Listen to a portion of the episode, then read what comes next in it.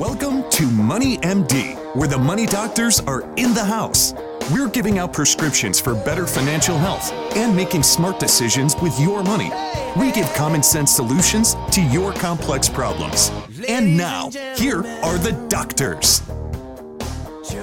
Well, John, summer is here for real, man. I mean, it's getting, like mid nineties this week. I mean, it's... Uh, it's getting hot, but did you hear the uh, Gamecock women won the national title? Basketball. Oh, did they? Wow. Yeah. yeah. No, sure. I, I hadn't heard that. I mean... Yeah. Gee, been a month. I think we I mean, talked about that like four times on the show here. Maybe, the past but month, yeah, we got to celebrate wins while we can. Hey, I, I don't blame you. Right? That is an incredible accomplishment. No, my hat's off to Thank them. You. And Thank y'all you. Have a pretty good golf team too. Yeah, so, yeah. And football's coming yeah. up. You know, this is my time to brag. There you go. We ought to talk about football because you know we have one of the best like, yeah, the like quarterback recruits, well, and the defense is yeah, supposed defense to look really good too. Out. Yeah.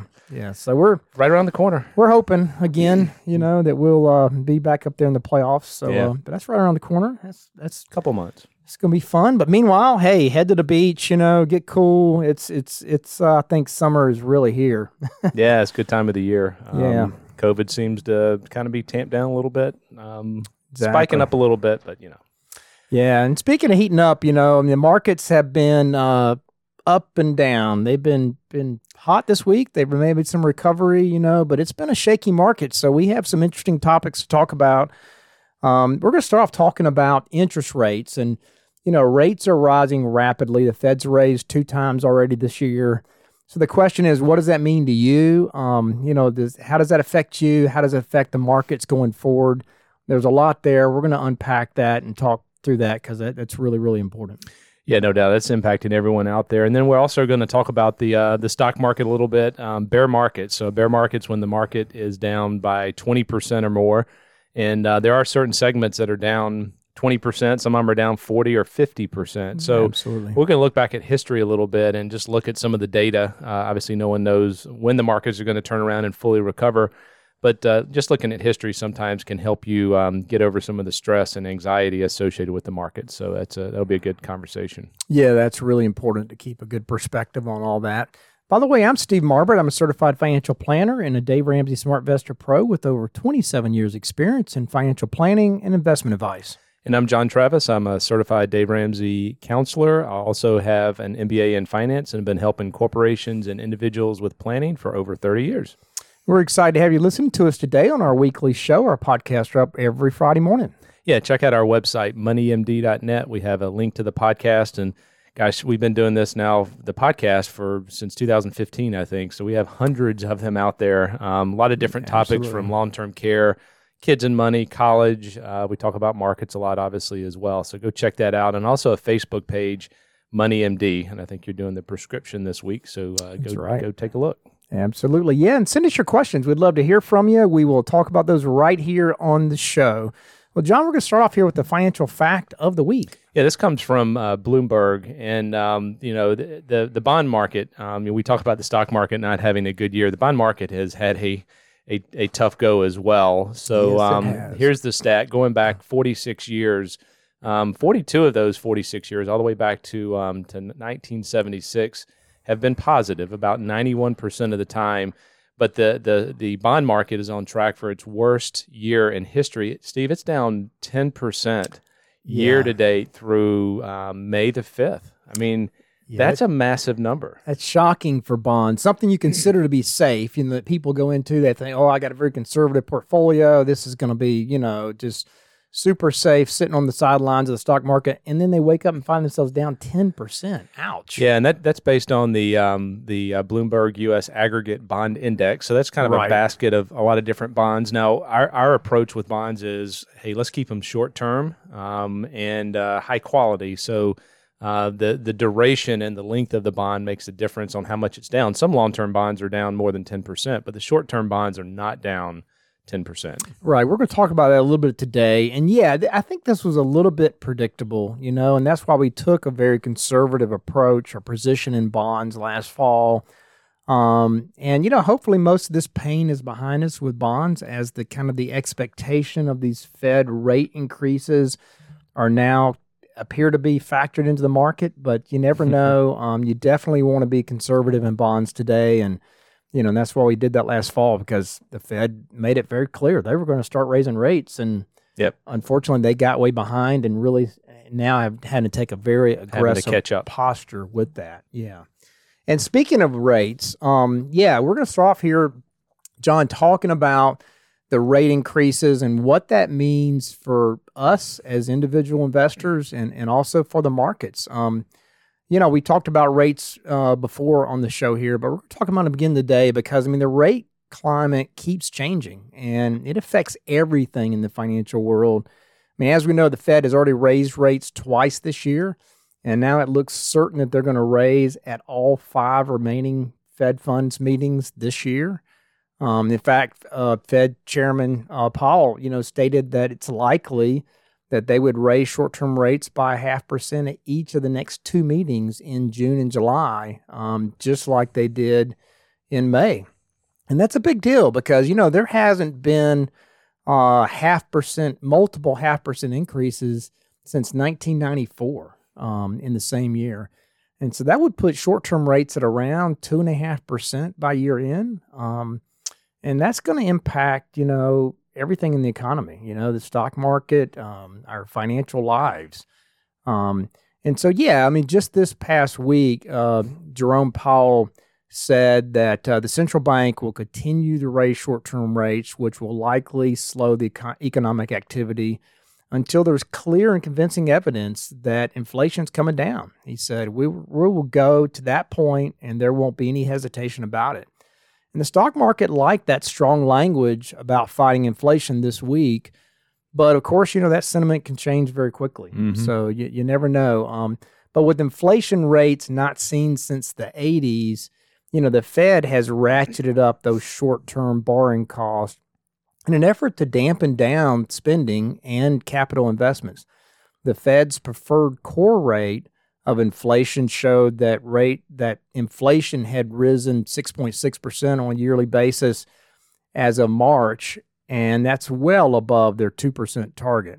So Chairman Powell said, you know, that there could be some pain involved in restoring price stability, but we think we can sustain a strong labor market as the unemployment rate remains at a really historic low at three point six percent in April. Yeah, they really don't have a choice. I mean, inflation is is so right. high, and, and the goal really is to roll back, um, you know, the pandemic era stimulus uh, without tr- triggering a wave of job losses um, with a an abrupt drop in economic activity, also known as a recession. And a lot of people are talking about recession now. So for the Fed, you know, a soft landing would be achieving lower inflation with only a, a modest Uh, reduction in economic growth and keeping the unemployment rate, um, you know, making sure it doesn't con- continue to uh, increase over time. So Chairman Powell said earlier in the month that he he felt good that there was a, a, a good chance of having a soft landing, um, which is an outcome as it you know it increases the uh, the interest rate. So yeah, no recession. Yeah. yeah, that that's the goal, and that's you know you hear that that's the balancing act. So the the Fed chair used a an airplane analogy to illustrate the point.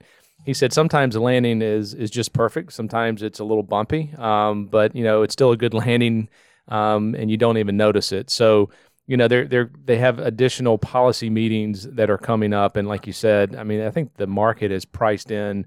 Um, hey, there's going to be increases in interest rates, and um, we're going to go through in, in a minute and talk about those impacts. Um, right. But it, they really don't have a choice. Uh, inflation is you know eight nine percent now, and um, everyone is feeling and impacted by it. Yeah, absolutely. Yeah, the Fed has made it all very clear, as I just mentioned earlier, that um, you know this June fourteenth, fifteenth meeting is coming up. They're going to raise a half percent, and then another half percent in the July meeting at the end of July. Um, you know, meanwhile, though, American families and businesses, I mean, they're experiencing higher prices, higher interest rates on many of the loans. So, you know, these rate adjustments by the Fed, they tend to quickly flow through the economy in ways that impact borrowers and savers, um, you know, impacts all of us. Um, so what will some of the effects be of these continuing rate increases that the Fed is going through? Well, the first one, John, is, you know, the cost of some loans will obviously go up, you know, as it it's already happened. So we've already seen some of that. I mean, interest rates on existing credit products would go up um, if you have a variable rate. You know, for example, most credit card rates are variable rates. Um, that means you're going to pay more on any credit card balances that you don't pay off. Of course, as as money doctors here, we don't recommend you carry a balance on your credit card anyway. Yeah. So, you know, that shouldn't affect you if you're following a good, prudent strategy of paying off your cards every single month or, or not even using credit cards. In addition, though, banks usually hike rates for new loans as well, you know, immediately after the Fed rate increases. Most of those happen almost immediately. Um, however, if you have a fixed rate loan, like a mortgage that's already on your house, then of course your payments won't change. Um, but it's just on new loans. As we've already seen, rates on mortgages have more than doubled in mm-hmm. the last four months and are now over five percent on a thirty-year mortgage. Yeah, that's going to start impacting the housing market. Already has started impacting. People certainly aren't refinancing anymore at that rate. So uh, another benefit of the increased rates is um, you're earning more on your deposits. And that's good news. If you have savings in the banks or, you know, money market accounts, unfortunately, what we see is large banks, they're, they are, are they quickly raise the rates on people that borrow money, but they're very slow to pay the higher rates to consumer, you know, on their deposits. So if you have a lot of savings, you, you may need to to take a look at some uh, competitive rates out there. Credit unions may be offering higher rates. Uh, Ally Bank we see as having good good rates. Capital One, American Express. Uh, I, I actually have mine at American Express, okay. and, and they raised it.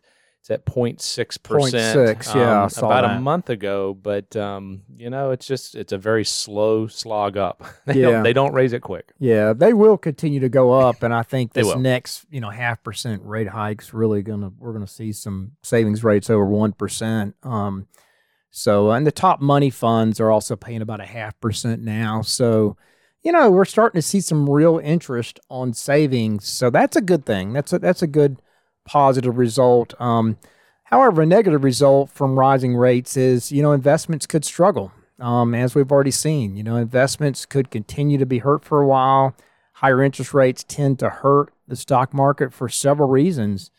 Um, and one reason is that companies have to pay more to borrow money or to raise capital. And that higher borrowing cost lowers earnings.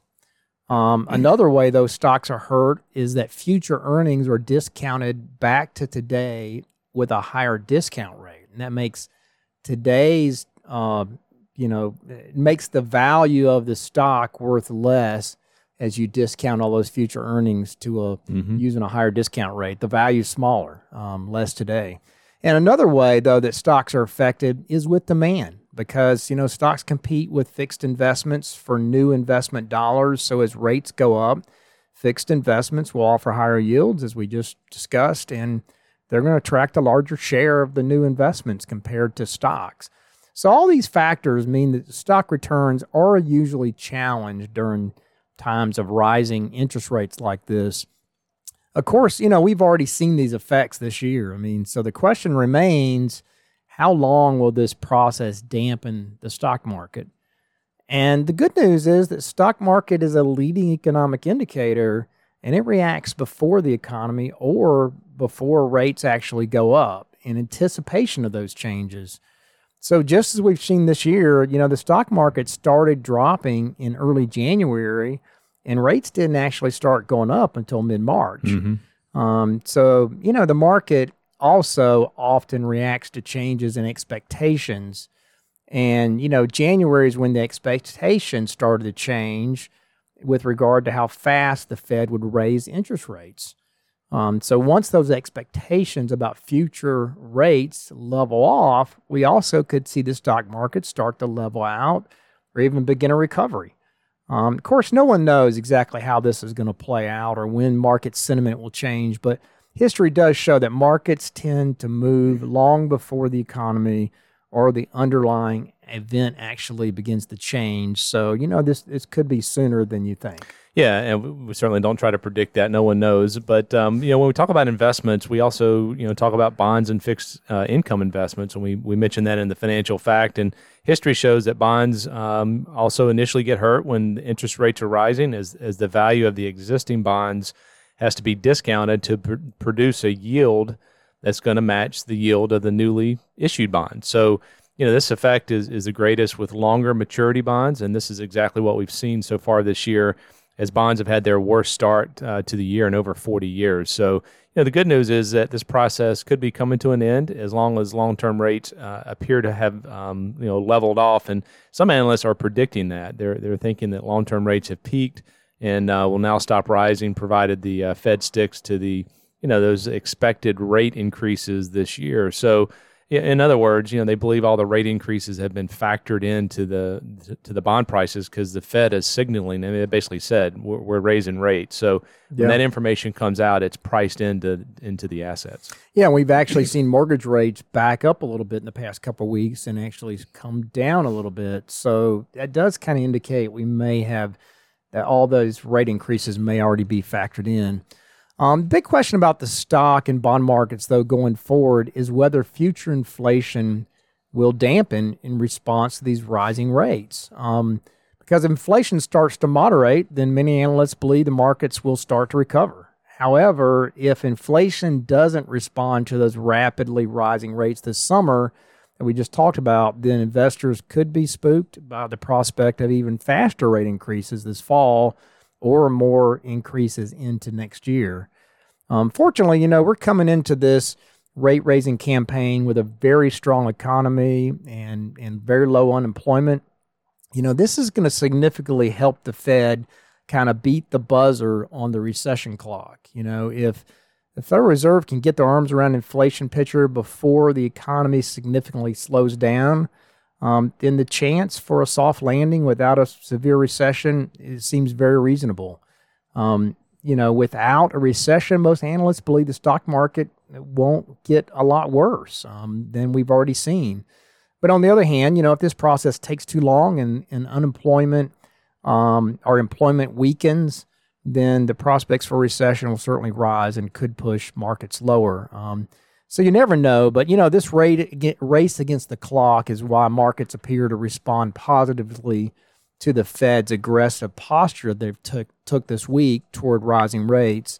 And, you know, the Federal Reserve knows that they're behind the curve and they need to act fast. And, and that's their stated plan going forward. And as markets have already, you know, factored in, you know, these two more rate increases this summer, you know, a lot of people think that that that's kind of played into the market.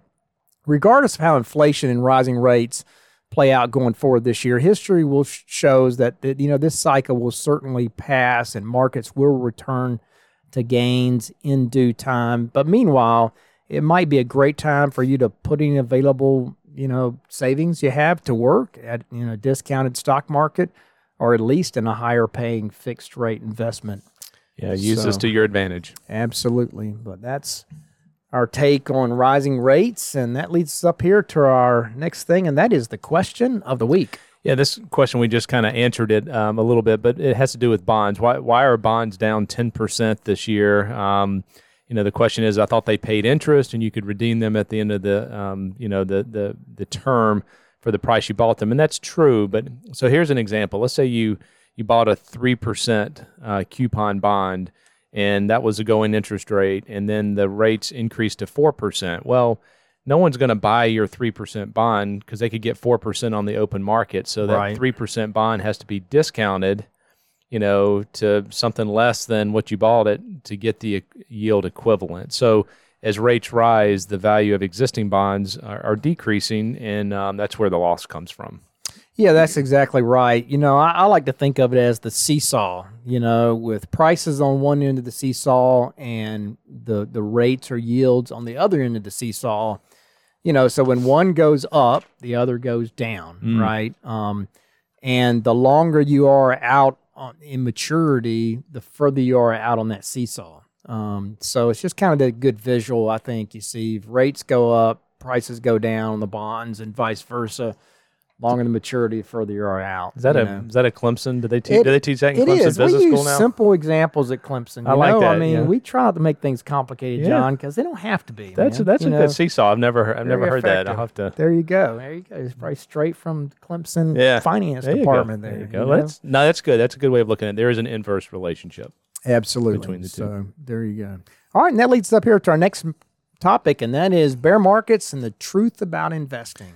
Yeah, this comes from uh, Yahoo Finance. Uh, Sam Rowe uh, wrote this, and you know, Steve, like we talked about opening up, the stock market has been on a roller coaster. It's been a tough year. Um, the S and P five hundred is um, kind of the, the when people refer to the market, they're kind of referring to the S and P five hundred. It's the largest five hundred stocks in the U S Now, you know, there's a lot of, there's, you know, thousands of stocks out there. So it's just one piece of the puzzle, but it was down eighteen percent um, at its low, and actually intermarket um, during the day, it was down nineteen point nine. So it wasn't exactly in bear market territory, you know, technically speaking, but I mean, very, it, very close. It was very close. And the NASDAQ has been down as much as twenty-five or twenty-six percent. So the NASDAQ or technology stocks yeah. certainly have been in a bear market. So, uh, and then there's, you know, many, many stocks that are down forty, fifty. Um, we've seen stocks down seventy or eighty percent. Yes, so yeah. it's been a very difficult market. And, um, but you know, it's not the first bear market that, that, that uh, the market has had, and certainly not the first bear market that you and I have been through. So just looking at history a little bit helps, and uh, just kind of puts things in perspective a little bit. Yeah, absolutely. You know, and, and we could debate all the ways that the present market is or isn't like, you know, history's bull and bear markets, but that's unlikely to end with any definitive conclusion, right? I mean, nonetheless, um, you know, let's do a quick review of kind of the historic market performance in times like these. I mean, technically, we're in a, a three-year Uh, three years of a bull market that began on March twenty-third, twenty twenty, which was the low of the last bear market. Yeah, during the pandemic. Exactly. You know, and, and history shows that three of the last eleven bull markets since World War Two ended in three years. Um, so from that perspective of duration, you know, it wouldn't be too unusual for stocks to be in a full-blown bear market, you know, sometime, and, and to... and to recover from that sometime before twenty twenty-three. Yeah, and on the matter of duration, I mean, history stock market corrections, that's when it's down ten percent, um, have had an average length of about one hundred thirty-three days from the market top to the market bottom. And um, the current correction uh, has run about one hundred thirty-one days, which which makes it pretty close to um, you know, what we've seen historically from a um, from a correction, which again is down ten percent. Um, but you know, everyone's a little bit different. Yeah, that's right. You know, and, and since we're very close to being in a technical bear market, now is a good time to talk about, um, history's bear markets. I mean, since nineteen fifty, the average bear market lasted for three hundred thirty-eight days, and it ranged anywhere from very short thirty-three days to nine hundred twenty-nine days. Um, and it saw the S and P, you know, fall an average of about thirty percent. From its high, but you know, I'd keep in mind that does include a couple really big ones like the Great Recession, two thousand eight. Yep, and that skews the average kind of longer and deeper than the median is. It does, it does, and and bear markets that come with um, recessions, if a re- recession happens, they tend to be a little bit worse. Since nineteen twenty-nine, recessionary bear markets lasted an average of about three hundred ninety days, a little bit over a year from the peak to the trough, and then um, with stocks falling an average of thirty-nine percent.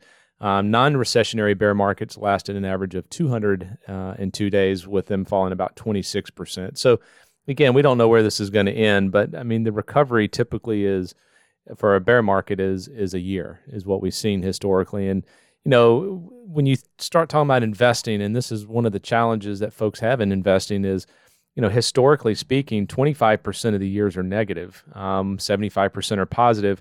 So trying to invest in the market, you've got to have that understanding.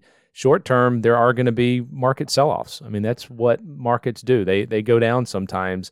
Um, the S and P uh, has historically seen an average annual uh, drawdown of about fourteen percent per year. I mean, that's just, it's normal for us to have these type of years. It doesn't feel that way. The reasons are always different.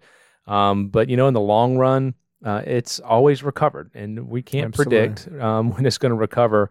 In the short run, you know, markets go down. It's really w- what are your actions and reactions when the market goes down? And, you know, if you can add shares now, um, you know, when the prices are down, it's historically been a great time to build wealth.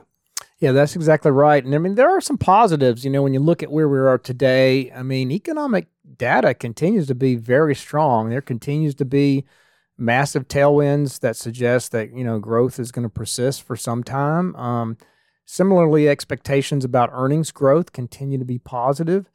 Um, you know, and you take in that with the falling prices, valuations are getting to be, you know, increasingly attractive. Um, as of as of this week, um, the average forward P E for the S and P five hundred was sixteen point six, according to FactSet, and that's below its ten-year average of sixteen point nine, and it's well below its five-year average of eighteen point six. Mm-hmm. So, you know, the valuations are getting to be pretty attractive. And so this combination of kind of a resilient growth and improved earnings expectations and valuations has some people on Wall Street saying, hey, you know, now's a good buying opportunity. Yeah, and history also shows that sell-offs like the one we're going through now, they're often followed by sharp recoveries. Um, when you look back at history, again, a decline of fifteen percent or more uh, for the S and P five hundred um, has been followed by a positive return in the next twelve months in all but two occasions. Um, and the average gain was like shy of just twenty percent from that point. So, you know, trying to time the market on this is is impossible. Don't don't do that. And of course, there's there's no guarantee that the metrics continue to to move favorably. Um, you know, we don't know what the Federal Reserve is going to do. We don't know what inflation is going to do. Um, but on balance, I mean, overall conditions appear to be favorable. Um, you got to have that long-term perspective. You've got to have a plan. You've got to have a process in place. I mean, we're big believers in, you know, the markets are down. If you're building wealth now, you know, putting some additional money in, buying more shares. Um, you know, it depends on the timing of when you need that money, but uh, it's worked out historically very well. And if you're in retirement, most people have bonds um, and some cash that we can pull income from and, and leave the stocks alone. Yeah, absolutely. Yeah, there's no way to predict, you know, where this bottoms out. And, you know, we're not predicting that it has bottomed out by any stretch. Um, you know, nobody knows. But, you know, it is at some point, you know, you do reach bottom and, and it is going to be an attractive buying opportunity. And we know that prices are significantly lower than they were at the beginning of the year. So if you have money sitting on the sidelines, you know, just as I told a client yesterday, I wouldn't sit on the side lines too long with that money. You can't predict the bottom, and you're you're likely to be sitting here when markets shoot back up if you if you sit on the sidelines thinking you're going to get back in when things feel better. Yeah. Well, like you said, that's usually too late. Yeah, as you said earlier, you know, the market is the leading economic indicator. It's looking out six to nine months to twelve months in the future, trying to predict what the, what it's going to look like. And when they get a green light and start seeing things, or it's going to move fast. That's I mean, exactly it's just, right. you know, and, and no one's going to hold a flag out necessarily and say, hey, now's the, that was the bottom. So just staying invested, doing some rebalancing is, is, um, has worked historically. Yeah, that's the key, no doubt. Okay. And that leads us up here to our last thing, and that is the prescription of the week. Yeah, there was a study that was just done by uh, T I A A Institute and George Washington's Global Financial Literacy Excellence Center. That's a mouthful. That is a lot. They do this every year, and um, they basically go out with twenty-eight questions, and they ask um, people of all ages the same question. And, and Steve, it's surprising, but those in their sixties scored very similar to those in their twenties and thirties. So experience didn't wow. help. And the average score was uh, about, they got about fifty percent of the questions right. Mm. So financial literacy is very, very low. Uh, it's not taught in our high schools, most of the high schools. It is taught in some of the high schools in um, in Aiken County. Um, so here's the prescription is, you're listening to this podcast, so you're getting some financial knowledge. So forward our podcast to someone that you know. That's the prescription. Get our podcast out like there. It. Yeah. Um, we try to stay away from politics, and we try to you know focus on data and history, and uh, just provide you know a, a different viewpoint than what you're hearing on the news. Uh, you don't hear this kind of stuff on the news. So forward our podcast. Um, and Dave Ramsey has a good podcast as well. That would be another one I would right. say go listen right. to. Um, but uh, we need to increase our financial literacy. And one way to do that is, is to get people listening to our, our show. Yeah, that's exactly right. I mean, we certainly try to disseminate, um, you know, very uh, just kind of unbiased, neutral, you know, information out there to educate folks. And, uh, and there are a lot of great financial podcasts yeah, out there. Absolutely. But But people do need to learn the basics about finances and, you know, just like we're talking about the inverse relationship between bond yields and bond prices. The and seesaw. The, the risk. The seesaw. There you go. See, See it sticks. I remembered it. It sticks. So, but exactly. I mean, that kind of information is is critical. So, yeah, do do forward our podcast uh, to other folks that you know, and, and uh, just encourage financial literacy, you know, between, you know, folks that you you love and know and your friends. And, um yeah, that's just a great prescription of the week. So we'll stick with that. That's very good. All right, well, that brings us to a close for this week's edition of Money M D. Tune in next week for your more prescriptions for your financial health. Check us out on our website, money m d dot net. Send us your questions. We'd love to hear from you. Or you can give us a call at Richard Young Associates at seven oh six, seven three nine, oh seven two five. Thanks for listening. Have a great rest of your week. Have a good one.